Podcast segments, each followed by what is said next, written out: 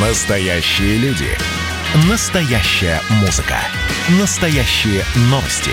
Радио «Комсомольская правда». Радио про настоящее. 97,2 FM. эм. Только у нас. Сегодня исполнилось бы 87 лет Юрию Гагарину. В день рождения первого космонавта Земли мы повторяем интервью с легендарным журналистом комсомолки Василием Песковым. Именно Василий Михайлович первым взял интервью у первого человека в космосе Юрия Гагарина практически сразу после его приземления в далеком 1961 году. Беседовали с Василием Песковым Александр Милкус и Инна Поцелуева. Значит, в комсомолку я пришел в 56 году. Писал я о многом. Я был туда молодой, был молодой, борзой, такой, как все мы журналисты, вот как ты, Саша. Э, Всегда всем хочется быть первым где-то, что-то первым увидеть, первым рассказать. Ну и вот космос, э, это было такое время, когда слово «космос» было одно из очень популярных слов. Э, Атмосфера была такая, что человек вот-вот полетит. Я помню момент, когда я ночь не спал, когда просто запустили в сторону Луны ракету, и она долетела, вот сказали, ну вот, она сейчас в эту секунду достигла этого самого. Я был страшно взволнован. Вот этот факт уже очень волновал. А потом события стали развиваться, ну, просто как снежный ком. Очень быстро все. Запуски один за другим, вымпел на Луне, Потом Белка, стали, стрелка. потом стали отправлять туда собачек. Первая лайка была, э, англичане протестовали, потому что она не воз- не возвращалась, она вместе с кораблем Погибла. зарыла. Целая история была, там протестовали, как же это так, собаку загубили. Потом, значит, была белка и стрелка. Одна из них э, была такая непородистая собачка, убежала ту, которую готовили, как мне рассказывали на космодроме. А Королев сказал, да поймайте любую, какая там была, вот я не помню, то ли белка, то ли стрелка, полетела просто без всякой И, насколько я подготовки. всё помню, было- ее и переименовали. Там Да я нашли не какого-то- помню вот мне это дело. рассказывали в Институте авиационно-космической медицины, что у него какое-то дворняжка было какое-то неблагозвучное название, и решили, что ну с таким не полетит. Ну, Так же, как это как раз легче всего было сделать. Самое главное, что оно полетело, и все было в порядке. Одним словом, мы достигли такого рубежа восприятия всего, что было, что вот, вот космонавт должен полететь. Существовало соперничество между американцами и нашей стороной, э, и это подогревало все. И вот к весне 61 года было ясно. Слетал туда Иван Иванович, это манекен, э, который полетел. Ну, это же тоже было, кстати, по-моему, засекреченная информация. Ну, это потом мы узнали, никто этого не знал, это знали только те, которые работают. То есть ну, важно было знать, как будет спускаться на парашюте. А, кстати, простите, Иван. Иван Иванович где-нибудь сохранился? Я вот не знала об этом. Нет, Иван Иванович, ну, это ма- макет. Это э, человека, сделанный из... Не, по-моему, где-то сохранился в каком-то Не музее знаю, хранится. но иногда мы не умеем хранить, для музеев потом хватаемся, э, этого нет. А может быть, сохранился. Это вот тебе работа, надо поискать. Это, Хорошо. это интересно. Задание да. понял. То есть мы поняли, что вот-вот-вот полетит. Значит, у нас Тамара Кутузова работала в отделе информации, и она эм, ну вот сейчас говорят, что вот ее заслали туда космонавтов космонавтом. Я думаю, что дело было иначе. Просто, ну, как-то понадобился им журналист, который мог бы вести многотиражные газеты у них. Ну, вот она, значит, была. И комсомолка она не забыла. Она нам потихонечку, ну, не всем, естественно, главному редактору, ну, кое-что рассказывала, что То есть, полетели. э, в- Мы, я ничего до этого не знал. Была просто общая атмосфера, Ага. которая могу сказать, что вот-вот должно случиться. Вот как ледоход. Ну вот через три дня э, тронется лед. И мы все были на стороже. Где-то э, за день до этого э, Тамара передала нам, назвала, э, во-первых, человека, который полетит. Но это знал главный редактор только назвала день и час, когда это может быть. Этот знал тоже главный редактор. Накануне он позвал меня. Это была большая честь. Ну, то есть я уже достаточно как-то проявил себя в газете как оперативный журналист, как умеющий там оценить факты и так далее, и так далее, и так далее. Я способный человек, не надо. Мне уже сейчас и спорить невозможно, я могу это и сам сказать.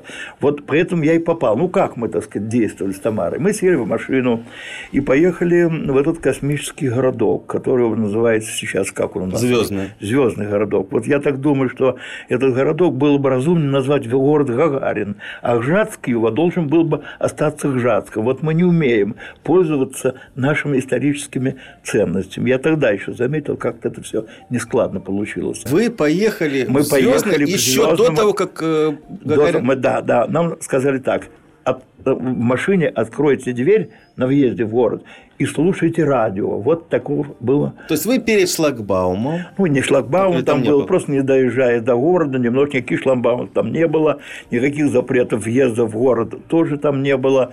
Ходил лось, я помню, был снежок, лосей было очень много, и я вышел и фотографировал лося перед тем, как мы услышали по радио благовест, такая, знаете, особая музыка какая-то была, которая предшествовала каким-нибудь важным событиям. Ну, вот мы услышали и поняли, вот началось. И тогда мы сели в машину и прямо к дому Гагарина, ну, Тамара знала, где это есть. Мы поднялись на какой-то этаж, может быть, третий, я сейчас не помню, потому что все мы были тогда очень взволнованы. Это трудно даже передать, насколько я, может быть, ну, конечно, были случаи тоже волнительные, но это был особенный случай, потому что мы это ждали и были чрезвычайно горды, что это наш человек, советский человек. Поднялись мы в квартиру Гагарина. Это была обычная квартира в обычном доме пятиэтажном. Э, Жилище было наполнено людьми. То есть это соседи Гагаринов. Ну, весь космический этот городок, он жил этими событиями, они знали больше, чем мы. И все женщины там главным образом, все стояли около Валина, вытирала слезы. Две маленьких девочки были, Лена, вторую забыл, как Галя. зовут, и Галя, Галя. Галя, Галя. Вот, они были маленькие, они ничего не понимали. Ну, Галя Еще- только родилась, по-моему. тут. э, нет, они уже оба были, по-моему, на ногах были. Одну я сфотографировал, она была в такой э, шапке из козьего пуха. Ну, такая вот девочка, ну, лет 6-7. Вот, они были растеряны, не видели, почему это так э, взволнованы, и почему мама плачет, и всякое такое. В нашей газете потом написали, что вот э, Валя снята в момент, когда он пошел на приземление. Это было преувеличение.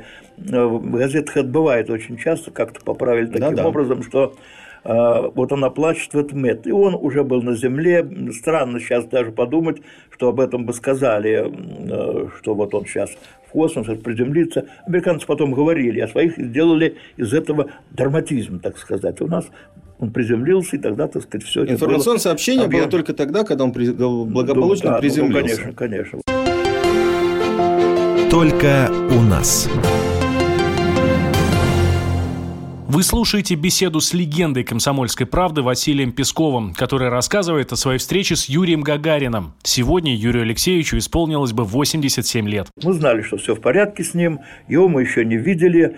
Ну что мы там, э, что-нибудь э, по- пораспросить Валю в этот момент было невозможно. Она была очень взволнована, и мы просто щадили ее с Тамарой. Ну так, по- посмотрели атмосферу, какие-то вопросы там были. Ну, в руки нам попал альбом, к счастью, семейный.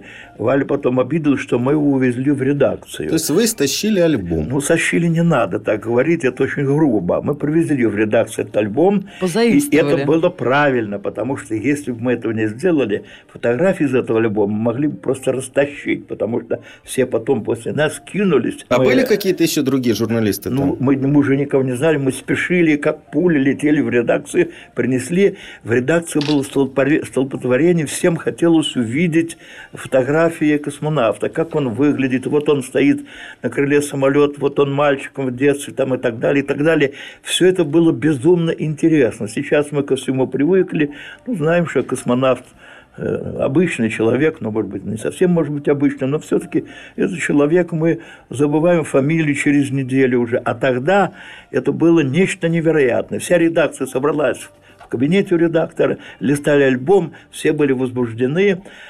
А перед нами с Павлом Барашевым, у нас был такой журналист э, доброй памяти, он писал о, об авиации. Он говорит, слушай, Вася, нам надо теперь пробиваться туда, где находится Гагарина. И вот мы сели на телефон и стали дозваниваться по вертушке во всякие места. Все запретно, все было секрет, никто ничего нам... И вдруг мы попали, сейчас не помню, кто этот человек доброй памяти. Он сказал, ребята, через час туда отправляется самолет. Вот постарайтесь на него, мы можем задержать его для вас на 15 минут, не больше, успейте. Мы, я схватил фотоаппарат, мы пули на внутреннем... То есть, на место приземления? Нет, не То на место. ну, самолет, нет, чтобы нет, его нет. забрать, Мы да? еще не знали, где. Куда Ага. сказали, туда. Где это, что это.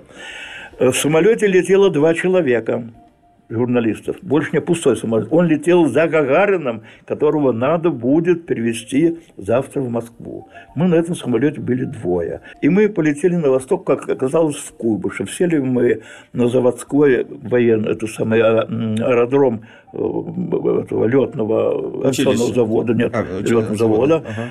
И нас сейчас же местные эти самые службы, э, как клещи. Ну, там нашелся один человек, который любил комсомольскую правду, а он у них был там командующим, какой-то капитан или кто такой, молодой парень. Он сразу нас под свое покровительство сказал, ребята, что я вас, для вас могу сделать, это отвезти вас туда, где есть Гагарин сейчас. Ради Бога. А он был тогда на обкомовской даче. Да, это потом мы узнали. Мы ехали, не знаю, куда у нас вез. Приехали, это было на берегу Волги. Ты правильно сказал, это была Апомовская дача. Ничего там особенного такого не было. Э, Ну, значит, вышел Каманин. Комсомольская правда, сказал он. И на лице его мы почувствовали приветливость. Каманин когда-то летал, спасал чулюскинцев, получил героя. Первого героя Комсомольская Советского правда Союза. писала о нем, он об этом благодарный помнит. И нашу задачу он хорошо понимал. Он сказал, ну, откройте ворота. Нас туда запустили. Николай Петрович Каманин тогда был помощником главкома ВВС по космосу, насколько я Ну, помню. может быть так. Я Но не знал, должность я вот не знал этой должности. Во всяком случае, он был такой дядкой для космонавтов. Он отвечал за все, за их быт, за их сохранность, за их поведение там, и так далее, и так далее, и так далее. Вот он, значит, нас повел туда. Мы пришли, ну, такой большой зал внизу на первом этаже, стоял бильярд, и мы знали, что космонавт находится тут, страшно волновались. Ну, значит, от нечего делать, мы стали с Пашкой играть в бильярд. И вдруг по деревянной лестнице тук-тук-тук-тук сбегает какой-то лейтенант. Подходит нам, здравствуйте, ребята. И тут мы поняли, что космонавт перед нами стоит. Волнение было необыкновенное. Мне немедленно захотелось его снимать. Как-то снять надо было интересно. Фотограф в этот момент, это очень напряженная минута, фотограф вот изобразить. И вдруг мне пришло в голову, что вот мы с ним должны сыграть в бильярд. Я играю в бильярд никудышно. Ну, и он согласился, пожалуйста, веселый, приветливый, необыкновенный. Мы сразу его полюбили. Ну, вот я его снимал за игрой э, бильярд. Надо было снять как-то так, я такой объектив там применил. Шар был крупный, а он с кием там на другом конце стола. Вот он Я как помню бы попал. фотографию, Ну, да, вот да, было конечно, такое помню. дело, да. Вы слушаете запись интервью с легендой комсомольской правды Василием Песковым, который рассказывает о своей встрече с Юрием Гагариным. Василий Михайлович, я хочу понять, до э, полета вы отряд не знали, и вот вас вот первый раз вы увидели Гагарина вот на этой обкомской даче в Куйбышеве. Абсолютно точно. Обаяние его было необыкновенно. Помню последние слова, кто-то его потянул сзади, с нами долго не надо оставаться, с ним должны были побеседовать подробно врачи, э, техники там и так далее. То есть он должен был по свежим впечатлениям рассказать, что он все испытал. Поэтому с нами он побыл, ну, минут 10, не больше того. Вот, и потом он убежал, мы ошарашены, стояли, совершенно счастливые. Никто, никого журналистов больше не был, мы единственные были. Вот, знаете, ощущение счастья э, – это не постоянное для человека, а вот это какие-то моменты, так сказать, жизненные. Вот это вот было, были моменты, э, вот эти минуты вот подлинного счастья. Вот мы видим то, о чем страна сейчас говорит, он с нами говорит, такой же человек, я помню, ему сказал, Юра, пожалуйста, оставайтесь всегда таким, каким мы вас вот сейчас узнали. Это вот были последние слова прощания в этот день. Мы ушли в гостиницу, много говорили, э, всю ночь проговорили, совершенно не засыпаю. Утром заехала до нами машина, и мы поехали на тот аэродром, вот куда мы вчера приземлились. Туда, к скорт-машин, приехал Гагарин, поднялся с самолета, весь завод заполнил а, вот это Ну, аэродромное да. поле. Все аплодировали. И это было, ну, ну, такой счастливый час, так сказать, который объединял всех людей. Гагарин какие-то слова говорил, я сейчас не помню. Я его сфотографировал, стоя на лестнице в самолет. вот этот снимок остался, он так протянул руки, ему показывали на часы, что надо полететь, потому что там на трибуне в Москве уже собрались люди, мы это знали. Вот. Мы сели в самолет, значит, была стюардесса, был Гагарин, уже в майорских погонах. Мы сели рядом, пили чай, закусывали, и по-человечески разговаривали, сфотографировали с ним вместе, Пашка рядом, потом я с ним рядом, потом еще что. И потом мы подлетаем к Москве, тут полет, ну, где-то два часа, а то, может быть, даже меньше, это Ил-18 был. Ну и вот мы летим, подлетаем к Москве, у нас маршрут такой был исключительный. Мы пролетали над Кремлем на очень небольшой высоте.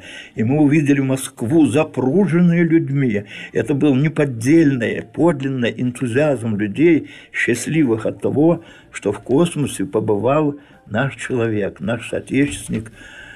Эм, вот. А я спросил, Юра, ну вы ожидали вот такое? Вот он говорит, ну я так представлял, что это, конечно, не рядовой день, но чтобы такое, это немыслимо.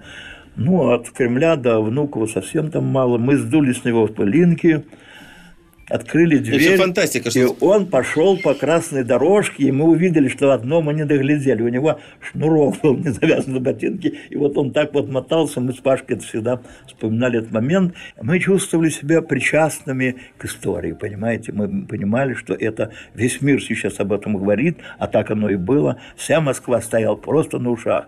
Потом мы видели снимки, медики шли в белых халатах, на которых было написано «Следующий я» что-то такое невероятное творилось в Москве.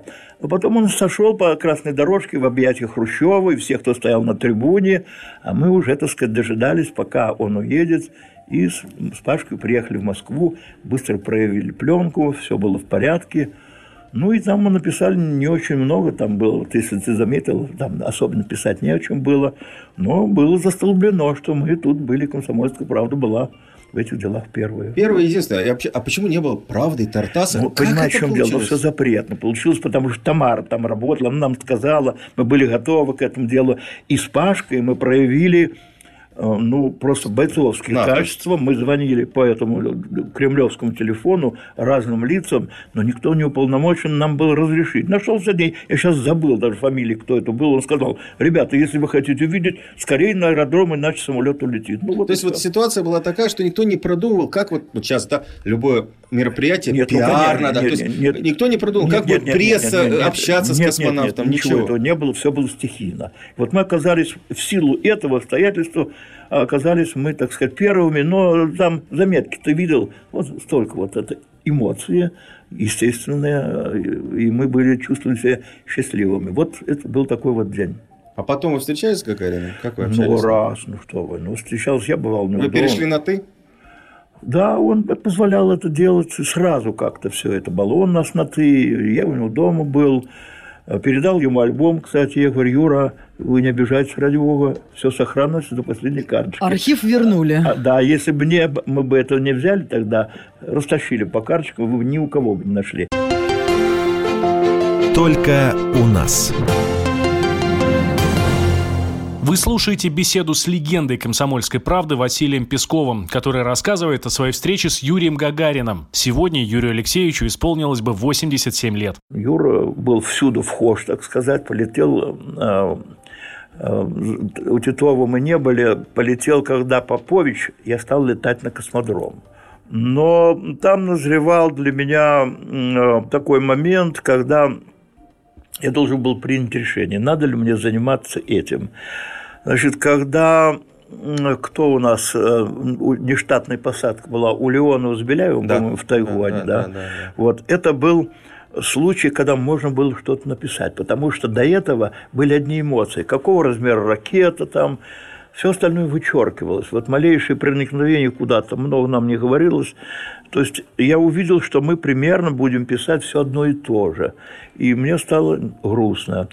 И когда вот это случилось, когда у них не сработала автоматическая команда на посадку, и они садились вручную, значит, их парашют угодил в тайгу в, не, в, в неуроченное время и э, не в то место, в которое они обычно садились. Это степь обычно была.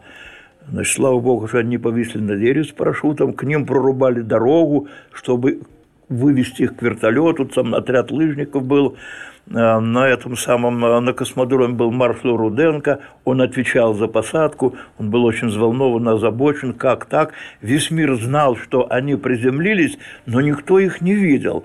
Мы пошли к Королеву, журналисты уже там были аккредитованы, сказали, ну давайте скажем все как есть, это же так естественно. Он пошел звонить Брежневу. И оттуда мимо нас прошел, не взглянув, очень сердито. И потом мы узнали, что в разговоре с Брежневым он услышал такие слова «подвиг в космосе, а подвиг на Земле не должен затмить подвиг в космосе. Но это была ошибка. Вот если бы, так сказать, все рассказали, как было, интересно. А у нас уже было написано об этом, и это интересно было. Все пришлось вот так крест поставить на этих страницах. Я приехал в редакцию и говорю, ребята, я уже больше не буду летать, потому что что писать одно и то же.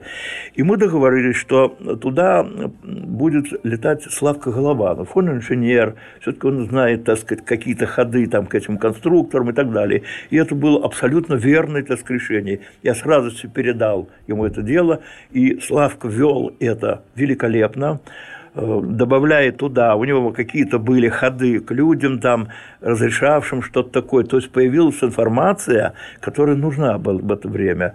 Вот. Ну и потом э, э, Голованов настолько глубоко в это дело влез, что вот венцом всего дела была написана книга Королев о Королеве. Я считаю, просто это подвиг, так сказать, его был. Так столько много там интересно, столько много информации, никто больше ничего подобного не написал.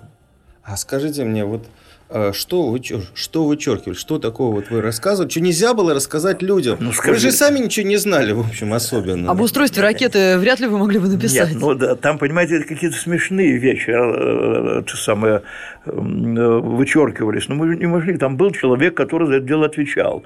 Ну, например, в то время нельзя было снимать сверху ничего.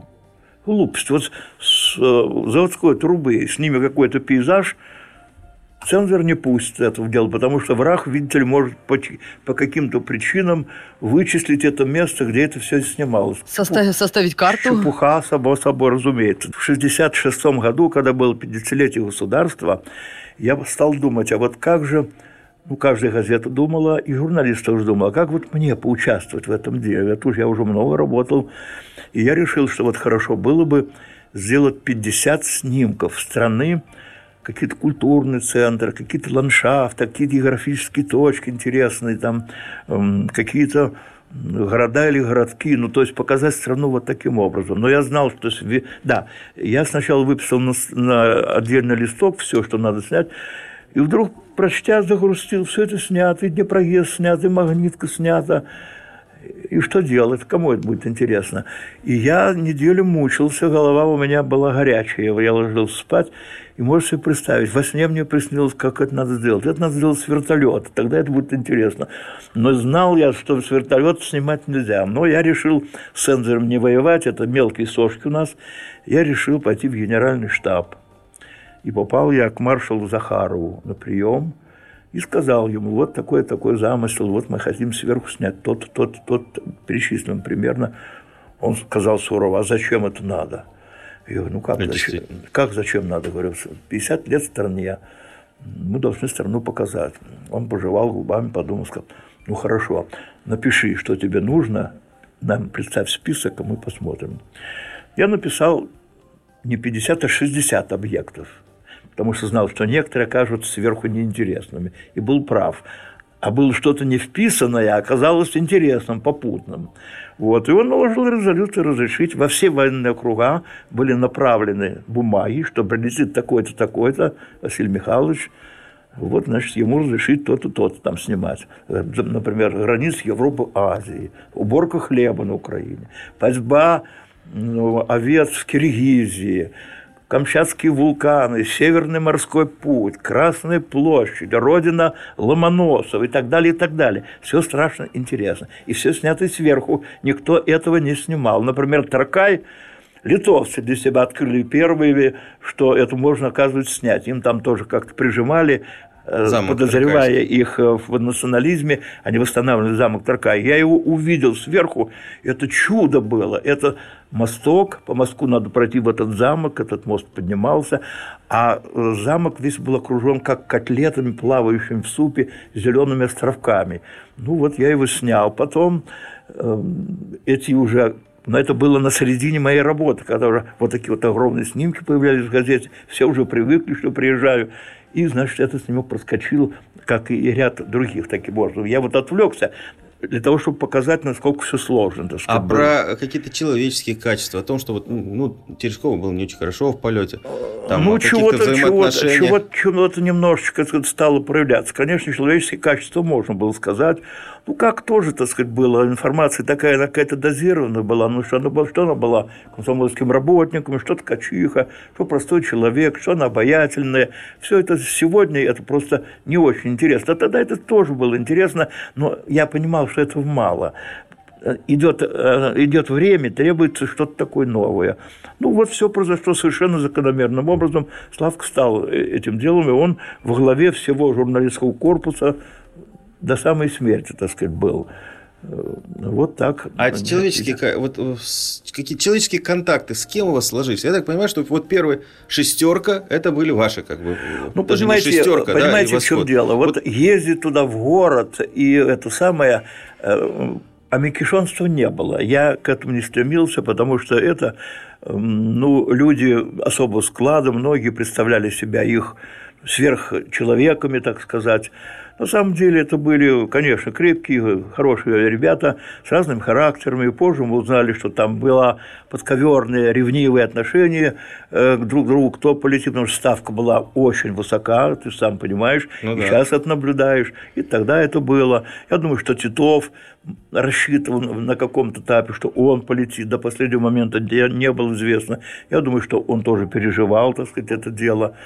Вот. Но ближе всего как-то общались мы со Сталеми нет, поскольку они не летали, и они особенно не светились. светились, да, и Да, не но, пускали, тем не наверное. менее, тем не менее, к Титову я летал домой. Мы узнали, что следующим полетит он. Я летал к нему на Алтай, был у него в доме, беседовал с его матерью, беседовал с его... До старта? До старта, с отцом-учителем. Тут у нас в кармане уже информация была. Таким же образом, значит, я летал к Поповичу на Украину. То же самое. Узнал, как он живет, познакомился с его матерью. Очень милая, простая семья. Э, Ну, все было очень хорошо. Потом я побывал у него дома, снимал его. Ну, так злоупотреблять туда-сюда ходить не надо. Вот ожидалось кто-то такой, вот мы, так сказать, это все делали. Все материалы Василия Пескова на нашем сайте kp.ru. Только у нас.